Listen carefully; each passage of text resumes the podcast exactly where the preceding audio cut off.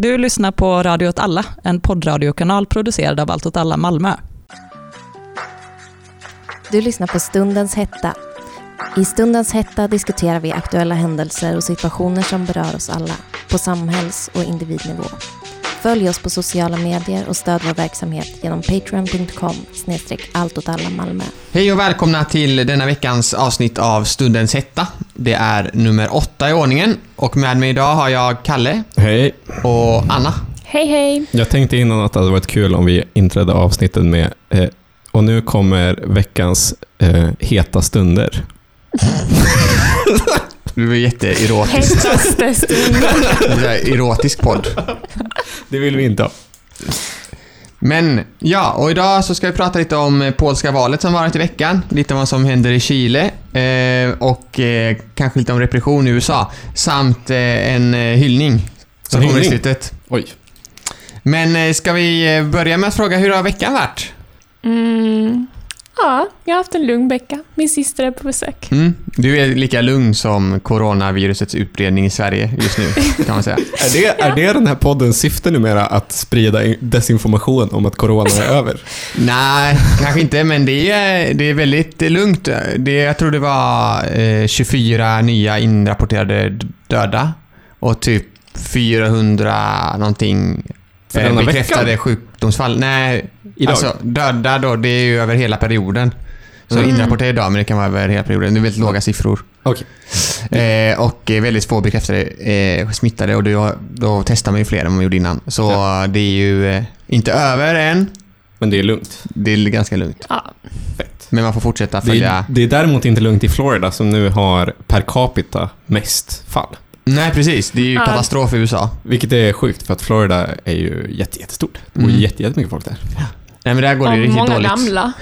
Det är väl Sydafrika och Indien också är, är väl uppe och konkurrerar där. Mm. Och Brasilien har kommit över 200, Två eh, 2 miljoner miljoner. fall. Mm. Så det, är- där går det kast. Och Brasilien kan man väl tänka sig också inte testar så mycket. Eftersom att de styrs av en konspirationsteoretiker.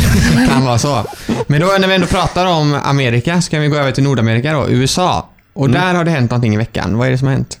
det är fortfarande lite efterskalv efter Black Lives Matter, va? Mm. I Portland så har eh, eh, så militärklädda poliser, eller så, man vet inte riktigt vilka de är. Är det civilgarde? Det är Alltså, federala agenter. oj, det låter läskigt. Det är, det är läskigt, men de har militära kläder men inga liksom, officiella beteckningar på sig. Och de eh, griper folk på gatan och kastar in dem i eh, civila bilar och kör iväg med dem. Vart hamnar de? Det är lite oklart. Ah, läskigt. Det är Väldigt läskigt. Och de gör det också, Portlands borgmästare och guvernören för Mm. delstaten har varit emot det här typet av, typen av tillvägagångssätt. Men eh, det är ju då från regeringshåll. Ja. Mm. Så det är väldigt nära militärdiktatur. ja. Det är lite spännande när det händer i USA. Ja, Och det är inte USA någon annanstans. nej precis. Det är bara regular Americans Ja. doing regular American things, fast hemma. Ja. Istället för i. Sydamerika. Ja.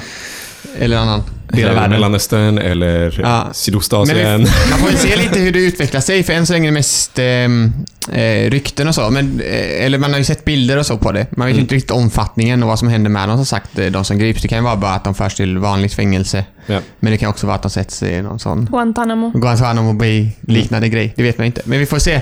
Ja. Men det är en väldigt eh, läskig utveckling och eh, jag såg att det var något brottsmål när det var någon som var anklagad. Det var Violent Anarchist Protester som hade klottrat på typ sex byggnader. Det var, så därför blev man inkastad i en bil. Fy fan. Och det var det senaste från USA. Ja. Nu ska vi prata om eh, vårt eh, grannland i öst, Polen. ja, det är faktiskt vårt grannland. Ja, det var ju. Baltikum. Ja. Det var ju så att innan abort blev lagligt i Sverige så åkte man ju till Polen för att göra Ja. abort. Det gör man ju inte nu. Nej, det har förändrats. Det har förändrats. Det har förändrats. Eh, Polen styrs då alltså just nu av eh, partiet Lag och rättvisa. Eh, de styr i riksdagen och nu har det varit presidentval. Det är lite som att ha, det är lite som när eh, Korea heter Demokratiska folkrepubliken Korea Ja. och har ett parti som heter Lagrättvisa som absolut inte Ja. är det. Men det är också en jävligt eh, eh, så icke-svensk grej. I Sverige heter våra partier så typ partibeteckningar så Socialdemokraterna, Vänsterpartiet. Men så i andra länder där partier liksom avskaffas och uppstår, Lag och rättvisa är ju ganska nya, Mm. eh, då har de mycket fetare namn. Mm. Jag vet att i Israel har man riktigt mycket balla namn. För att det är alltid så nya koali- koalitioner och konstigheter. Eh, det är samma Det är en sak. del av branding. Exakt. Men vi har ett sånt parti i Sverige, Sverigedemokraterna. De har ju ett missvisande namn Men det är ju inte... i Alltså, relation till vad de vill. Men det säger inte... Alltså det är inte så... Woo! Det är, Hade- Nej. nej, hade Sverigedemokraterna varit någon annanstans så hade de ju hetat kanske så typ Ut med dem. för ut. en... Ut! partiet ut. Partiet ut. Eh, men, men, eh, så det har varit val. Presidentval specifikt. Och det här har skjutits upp sen i, det skulle vara i maj vill jag minnas. Eh, men det har skjutits upp till nu på grund av corona. Och efter så jättemycket konstitutionellt rabalder kring så att eh, regeringen och, och den sittande presidenten ville skjuta upp valet med två år. Alltså att han skulle få regera två extra år liksom. Så blev det jävla rabalder. Och, Och det är slut- något pseudofascistiskt parti. Ja, lag och rättvisa ja. Alltså nationalister strikt sett, men, Mm. men deras politik är liksom vad man bara skulle säga är så helt vanlig fascism. Alltså det, ja, vi kanske kommer till det. Men, men eh, så det skulle skjutas upp, men då eh, kom så nio väldigt framstående så gamla presidenter och statstjänstemän och andra människor och sa eh, om, om vi skjuter upp det här valet eller om vi gör diverse ingrepp på det, typ att man bara ska kunna poströsta och sådana saker, då borde vi bojkotta. Och då sköt man det till eh, nu i dagarna istället. Så det gick av stapeln nu för några dagar sedan eh, och eh, Duda, som då alltså är eh, den sittande presidenten, vann igen med 51 procent mot Rafal och, jag ber om ursäkt för uttal, Traskovski, som är då enligt media brukar han betecknas som en så mittenhögerkandidat som fick 49 procent. Och då, för att kanske förstå först lite kontext kring vem denna Rafal är. Han är borgmästare i Warszawa. Eh, och han, eh, hans parti, som heter Civic Union eller någonting, kan inte riktigt översätta till svenska.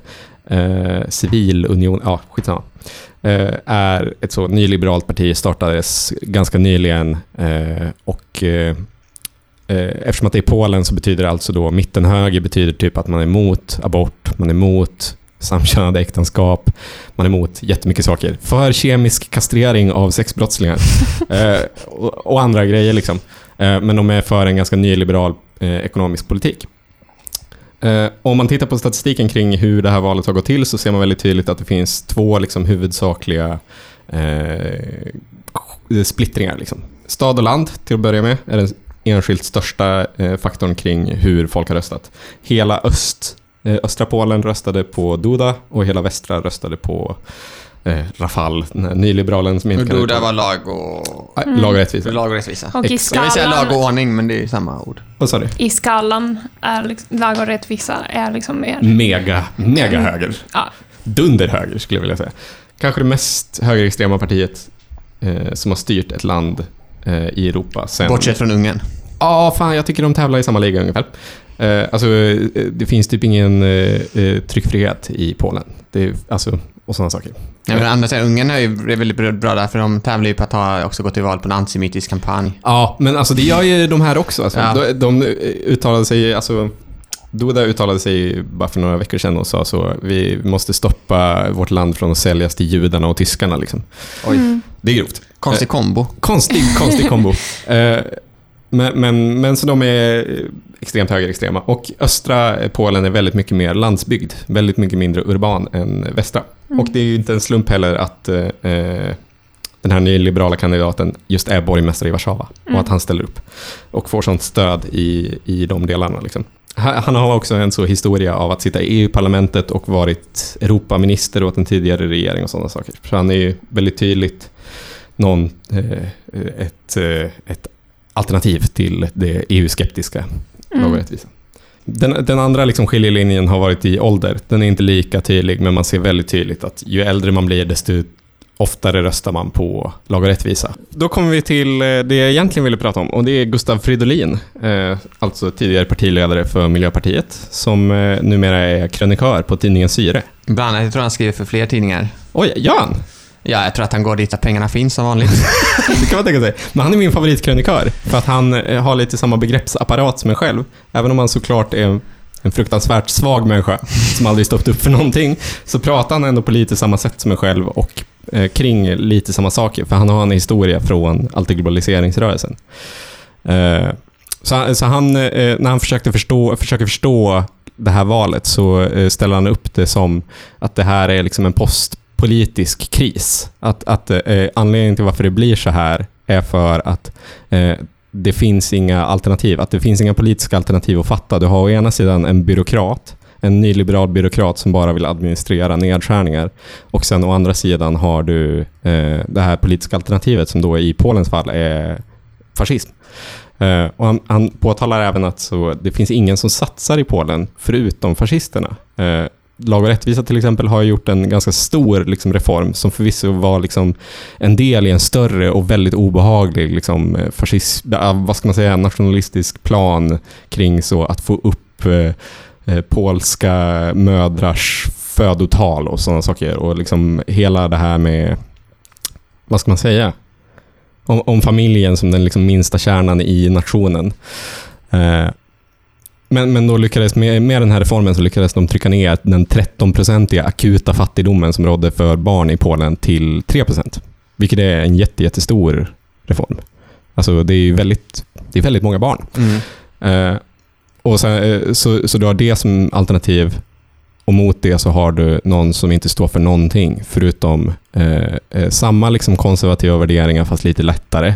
Men nyliberal ekonomisk han var väl politik. också så att han inte ville, den här motkandidaten då, mot sittande regeringen, ville väl inte heller eh, reformera domstolarna på samma sätt och sådär. Nej, såklart. Han ville behålla någon form av rättssäkerhet och så. Ja, för han är ju liberal. Mm. Det, det är han ju. Men, men eh, jag tänkte också, för vi lollar ju om att det här är väldigt östeuropeiskt, men det är också väldigt eh, europeiskt. Alltså Mm. Det känns också väldigt mycket Eller som väldigt Frankrike. Kontemporär, ska jag säga. Kontemporärt. Mm. Ja. För Men- jag har sett liknande mönster i typ Latinamerika. Mm. Där, man, där de enda alternativ är liksom extremhögern eller typ neoliberal snygg snubbe. Ja, varför är de alla snygga killar? För jag tror att det är lite så, de försöker se ut som till CEOs typ. Mm. Det är lite den estetiken. Men, men också att de ska stå för, de ska stå för upplysningen och, och det rationella mot Mm. barbariet. Och barbariet kan antingen vara då eh, Trump, en form av Trump Mm. eller Bolsonaro, men det kan ju också vara Morales liksom Mm. i, i Ja. Bolivia. Det spelar ingen roll, bara det är en ytterlighet så är de emot den. Ja. Ja. Och Det- det, finns en diskussion om att typ så, eh, vi måste liksom ta kontrollen över, alltså sätta allt till rätta liksom. Mm. Ja. Vad kul det kommer vara om det är så att Joe Biden vinner valet i USA och han bildar en liten allians tillsammans med alla andra snygga unga killar.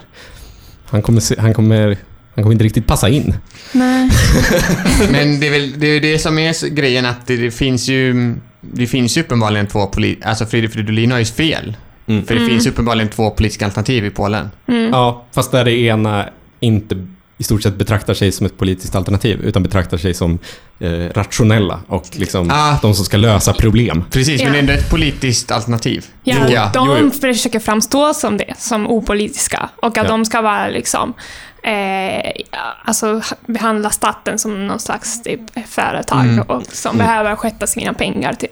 Mm. Man går ju lite i samma fälla när man börjar liksom prata som de vill att man ska benämna dem. För då går man ju också med på att det finns Jo, jo, en, en typ av politik och det är den här då mittfårans eh, liksom... Jo, jo, alltså alla tyckare och tänkare, alla krönikörer Mm. i Sverige är ju avskum. För Ja. att de bara sitter och tycker och tänker kring saker, vilket är helt värdelöst. Men, men, eh, men eh, eh, det är ändå en, ett rimligt sätt att förstå varför folk går och röstar på det här nassepartiet. Mm, men jag tror också att de lika mycket går att rösta på precis som... Eh, alltså att det är lika mycket... Visst, det är barnfattigdom, men det är också att man inte, gillar ja, homosexuella. Alltså, man är också- man är emot aborträttigheter och man har också en historia där man har testat på eh, liksom den värsta formen av eh, statskommunism i form av östblocket och sen Ja. den värsta formen av nyliberal politik i början av 90-talet. Ja. Så Mm. då letar man ju efter tre... Alltså man är ju rationell. Jag tänker att de är också rationella som väljare med liksom. Så man, Ja. man har väl en historia man bär med sig, särskilt om man till en äldre väljarkår. Såklart. Mm. Så då väljer man väl det som eh, faktiskt eh, förändrar ens liv positivt då. Men jag vet inte riktigt hur man ska få in en, en bättre politisk kraft i det där. Mm. Eh, man får... Man tar över Ryssland, så kör man in stridsvagnar och Inbördeskrig. avsätter man... Så börjar man om från noll. Reset! Ja, men jag, jag tror det, det här går lite ihop med det vi snackade förra veckan om eh, statens roll idag. För att eh, det är som att... Eh, eller det här att man liksom försöker ha en bild om att typ staten finns inte längre och politiken finns inte längre och vi lever i det här post-eran är liksom en falsk eh, bild. Och Mm. den behöver vi liksom eh, ja, ta ner och, och liksom snacka om att ja, men det här är politik och Mm. det är så man... Det spelar ingen roll att Justin Trudeau är ganska snygg. Han är Nej. fortfarande fruktansvärd. Ja, för han var ju också så, han är ju den värsta av dem. Ja, Ja, För att han var så också, Kanada, det är så himla tolerant land. Vi tar emot massa syrier, men så valde de bara ut Ja, vissa typer av syrier som hade rätt utbildning och så för att få komma in i Kanada. Tog sina favoritserier. Exakt. Mm. Det är så fruktansvärt. Och och han säger det så charmigt också.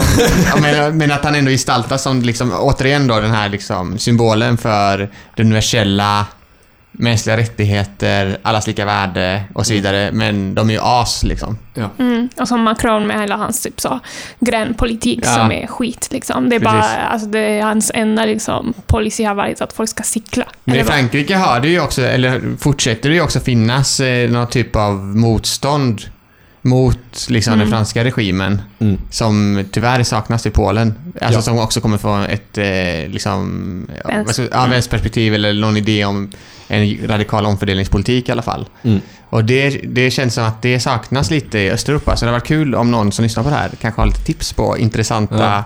grupper och personer att kontakta. I min andra podd, Välkommen till Malmö, så har jag eventuellt Malmös största östblocksfantast. Mm. Eh, jag kan snacka med honom. Mm. Det har varit roligt att fortsätta gräva lite i det här. Mm. Mm. Men eh, ja, då har vi pratat lite om polska valet och eh, snygga män med vidare åsikter. Så eh, vi kan prata lite om vad som händer i Chile. Mm. Och ehm, om ni inte minns så eh, började i Chile förra året väldigt stora protester, eller skitstora protester, ehm, som var lite så oorganiserad, väldigt eh, spontant. Och det var mycket repression efter det. Och de protesterna kommer också i samband med att de har en Det är lite av en eh, Macron-Trudeau-figur. Eh, De finns överallt. mm. Akta dig alltid för snygga män.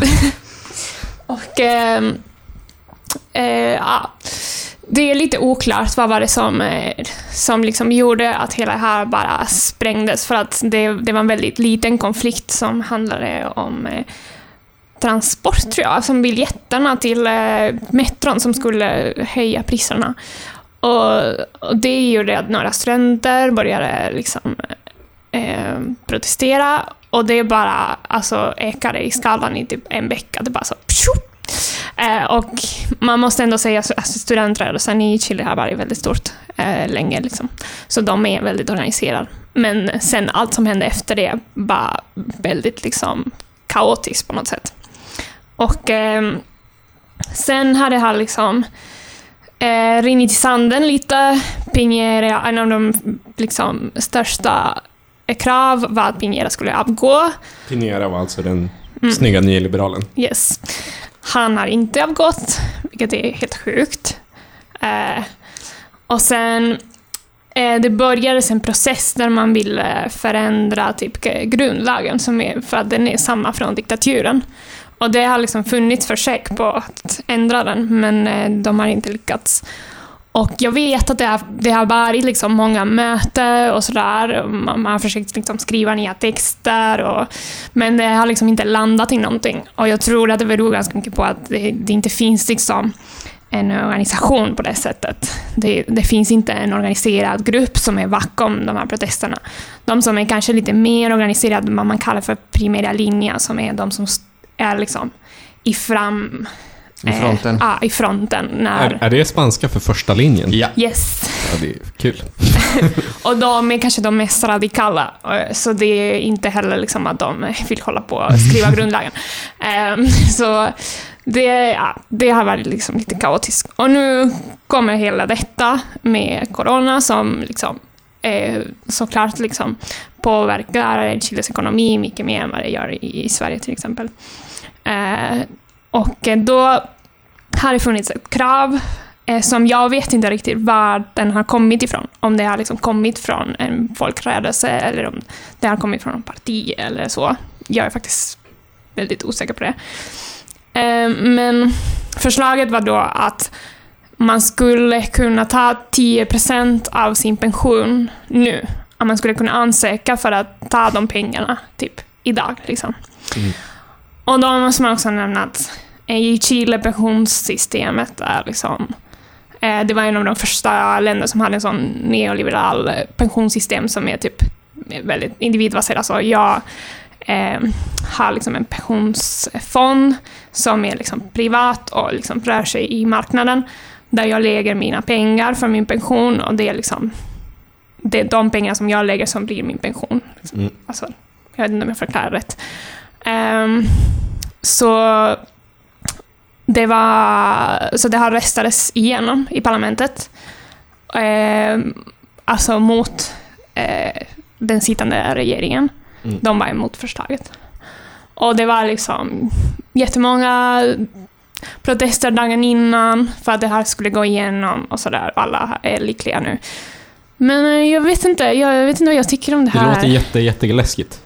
Ja, Men det har väl med att de, levnadsomkostnaderna för chilenarna har väl gått upp så här 30%, 40%. Alltså det är sk- skitdyrt att leva och verka i Chile. Så det var därför det här höjda kollektivtrafikspriset gjorde att det ballade ur. Mm, såklart. Men det låter ju mest som en medborgarlön som man själv betalar. ja. För det är ju 10% som försvinner från ens pension. Liksom. Ja, det är bara, det är bara att man skjuter upp det. Liksom. På något sätt är det ett förslag som är emot marknaden för att alltså, det, är, det är pengar som försvinner från de här fonderna och den försvinner nu, så här. såklart. Liksom. Så på det sättet är det mer av en liksom, progressiv förslag, att man ska kunna ta de pengarna. Alltså, Ja, alltså Eh. om det är så att det, att det är ens egna privata pengar som man lägger helt privat mm, så borde man väl... det är nästan som, en, eh, som när man lägger pengar på banken. Liksom. Alltså, Ja. så. I så fall borde... Ja. Men, Men det är väldigt intressant med den chilenska rörelsen just att de har så svårigheter mellan regeringen att förhandla fram en lösning så att det liksom bara finns egentligen ett alternativ för att lösa situationen. Det är ju att avgå. ja. Ja. Men är det är, ju för att väldigt- de vill inte förhandla. Nej, precis. Men det är ganska häftigt att se att liksom, det finns ändå en kraft i att inte vara en formell rörelse på det sättet. Mm. Eller i alla fall ha eh, någon som har så pass mycket mandat att tala för vad som händer på gatorna. Mm. Men det funkar ju också bara så länge man har momentum. Så fort det är över så har man ju bara lämnat walkover. Genom att inte ha... Alltså för då, det blir ju omöjligt att vinna några delsegrar om, man inte går, om det inte går att förhandla med en. Ja, Ja. förutom den här pensionen då, nu, Ja. Ja. till exempel. Ja, det känns som att det har börjat liksom omvandlas till eh, liksom, saker som händer i parlamentet. Mm. Och det har funnits andra segrar. Alltså det är inte den första. Liksom. Men eh, det, alltså, det är svårt också för att jag ser hur liksom, till exempel eh, kommunistiska partiet tar, tar sig de här liksom, förslaget som, som sina. Och, eller alltså hur de, eh, am, alltså vissa partier använder eh, det som händer på gatan till sin egen liksom... Eh, Det hade jag också gjort. Ja. Men det, är, men det är lite samma, samma situation som i Gula västarna i Frankrike där de också har lite samma relation mellan rörelsen och parlamentet. Att det finns liksom inget ombud för den rörelsen egentligen som Nej. har ett mandat att förhandla Mm. med Macron. Nej. Så det enda han kan göra för att lugna ner situationen egentligen det är ju att avgå. Ja. ja. Och det är rätt häftigt. Det är bara. För, för det som är häftigt med de här rörelserna är också att de har ju överlevt ganska länge nu. ja. Mm. Eh, och kommer och går också liksom och är väldigt Ja. omfattande i sin utbredning. Mm. Så, så det är ju spännande. Jag är bara skeptisk mot... eh, eh, eh, Du vill bara starta ett parti med Gustav Fridolin. Nej, men jag är bara alltid skeptisk mot oformade massor för att... eh, eh, Jag älskar oformade Jo, massor. jag älskar, dem, jag, jag älskar dem ju också. Jag älskar framförallt att vara i dem. Men, men jag är skeptisk mot långvarigheten i dem, för de dör alltid ut till slut. Och sen Mm. kanske de återuppstår. Men, men det finns alltid en kontinuitet som saknas. Mm. Jag tror att alltså, på något sätt är det väldigt svårt att läsa av det här, alltså eh, härifrån. Liksom. Men det, kontinuiteten här är väl kravallen. ja. Jo, såklart. Och den och kommer ju... studentrörelsen. Alltså det Ja. finns vissa liksom, Precis. eh, grupper som... För det var ju några år sedan det också var... Var det 2000, Ja. Typ åtta? Eller? 2008 var det också så, massiva protester Ja. i, i Chile som framförallt var studentrörelsen Mm. som ledde. Vi, men vi får se vart det här leder då. Ja. Vi får Ja. hålla utkik. Vi kommer nog bråka mer om det här. Massa kontraparti. Jag tycker En klassisk det, eh, vänsterdelning. Det brukar väl, är väl egentligen inte ett bråk, det är bara det att jag har eh, en, är sosse. en, en sosse-ryggrad. eh, som jag ibland måste liksom eh, Mm. kuva. Men jag, tror det, alltså jag tycker det är väldigt intressant att titta på Chile för att eller Chile är en symbol för liksom vår tids ekonomisk och alltså politisk eh, organisation. Och, att, och, och i alla fall från Latinamerika ses Chile som en framgång. Alltså Mm. det, att det, det, det har de bästa liksom, ekonomiska siffror eller eh, utbildning, la la la la. Och ändå så finns det alltså den här väldigt stor, eh, vad ska man säga, alltså folk är inte nöjda. Och, och det, det är någonting där som ligger där som är liksom intressant. Ja, det visar också på en väg ut ur tidigare, det vi pratade om tidigare med status quo som vi är i mellan barbariet och den nyliberala Mm. universalismen. Alltså att det finns, det finns ju uppenbarligen någonting annat som kan hända Mm. eh, om rätt saker sker. Ja. Mm. Och att det inte räcker med att liksom eh, sänka barnfattigdom. alltså, det, är, det är liksom någon, alltså det är någonting som, som måste också vara kulturellt på något sätt. Eller jag Mm. vet inte. Som är, handlar inte bara om de materiella förhållanden. Nej, och med de orden, alltså att Sydamerika är lite bättre än östra Europa. Lite bättre. lite bättre. En- en smula. Kulturellt. Men, men, men är liksom Sydamerikas maktcentra, är det typ Chile och Brasilien? Jag kan ingenting om Sydamerika känner jag. Chile, Brasilien, Argentina skulle jag säga är de Argentina. tre ja. starka länderna. Och ibland är ju Colombia uppe och nosar där också. Colombia är, men jag känner att Colombia spelar lite mer uppåt Ja. än... För det finns alltså Sydamerika och sen... Ja. Men eh, typ... Men alltså- Chile har ju länge varit det ekonomiska Ja. undret i, i Sydamerika. Och de var ju också de första, som vi pratade om i förra podden också, de första landet som eh, hade liksom en nyliberal doktrin som Ja. Pinochet införde och det är hans det är den regimens grundlagar som ligger nu och det är samma byråkrati tror jag som de hade Mm, då. Mm. Och de, de är väl, de har väl, vi är ju enda landet nu i världen som har eh, det här friskolesystemet. Mm. Men Chile var det andra landet innan i världen, men de tog bort det. Mm. Sverige är det enda landet i världen där ett privat företag kan starta en skola och få jättemycket pengar av staten som de sen inte behöver Mm. redovisa vad de gör med. Och innan delade vi den platsen då med Chile tack vare att Chile haft en eh, fascistisk diktatur. militär- militärdiktatur. Det, det är Nej, han konstigt. gjort det frivilligt. Jag tänkte bara avsluta med en eh, kort eh, liten historia här från eh, Twitter. Där jag är Oj. ganska mycket.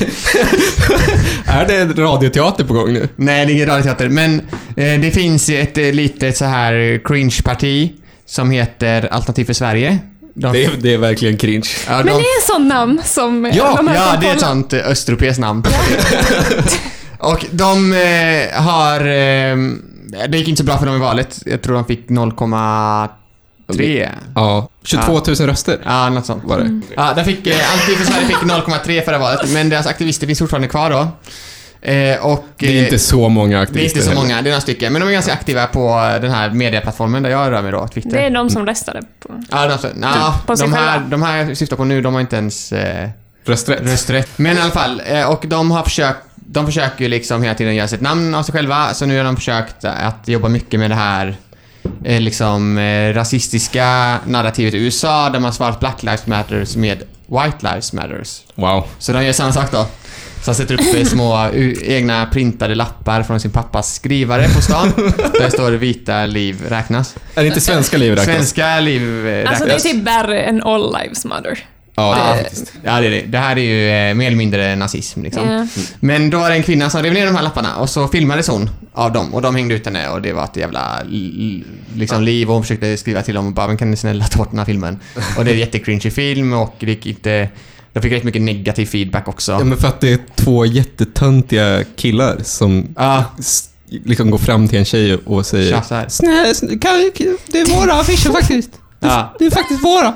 Mm, ja, nej det var väldigt cringeigt allting.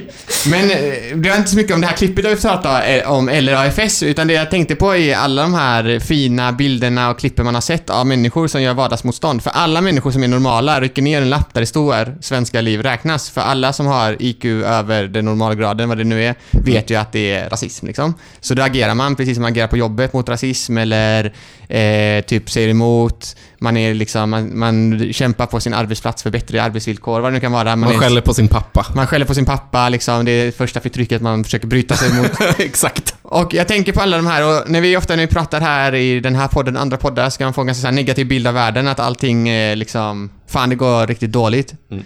Men jag tänker på alla de här klippen och alla de här människorna som är såna superhjältar som bara gör helt rätt liksom. Mm. Man tar ner den där lappen, man tar det där snacket, man säger emot och man står på sig. Fatta vad många sådana det måste finnas i typ Polen. Exakt. Ja. Ja, i Polen, Riktigt mycket jobbiga i pappor. Ungern, i Frankrike, vad det nu kan vara, här i Sverige, så finns de här människorna som faktiskt säger emot och är våra hjältar. Mm. Wow. Vackert. Var det det som var hyllningstalet? Det var det som var hyllningstalet. Men med de, eh, vi kan ju sammanfatta lite fort vad jag pratat om. Vi har pratat om eh, det polska valet, eh, om eh, det postpolitiska tillståndet i världen.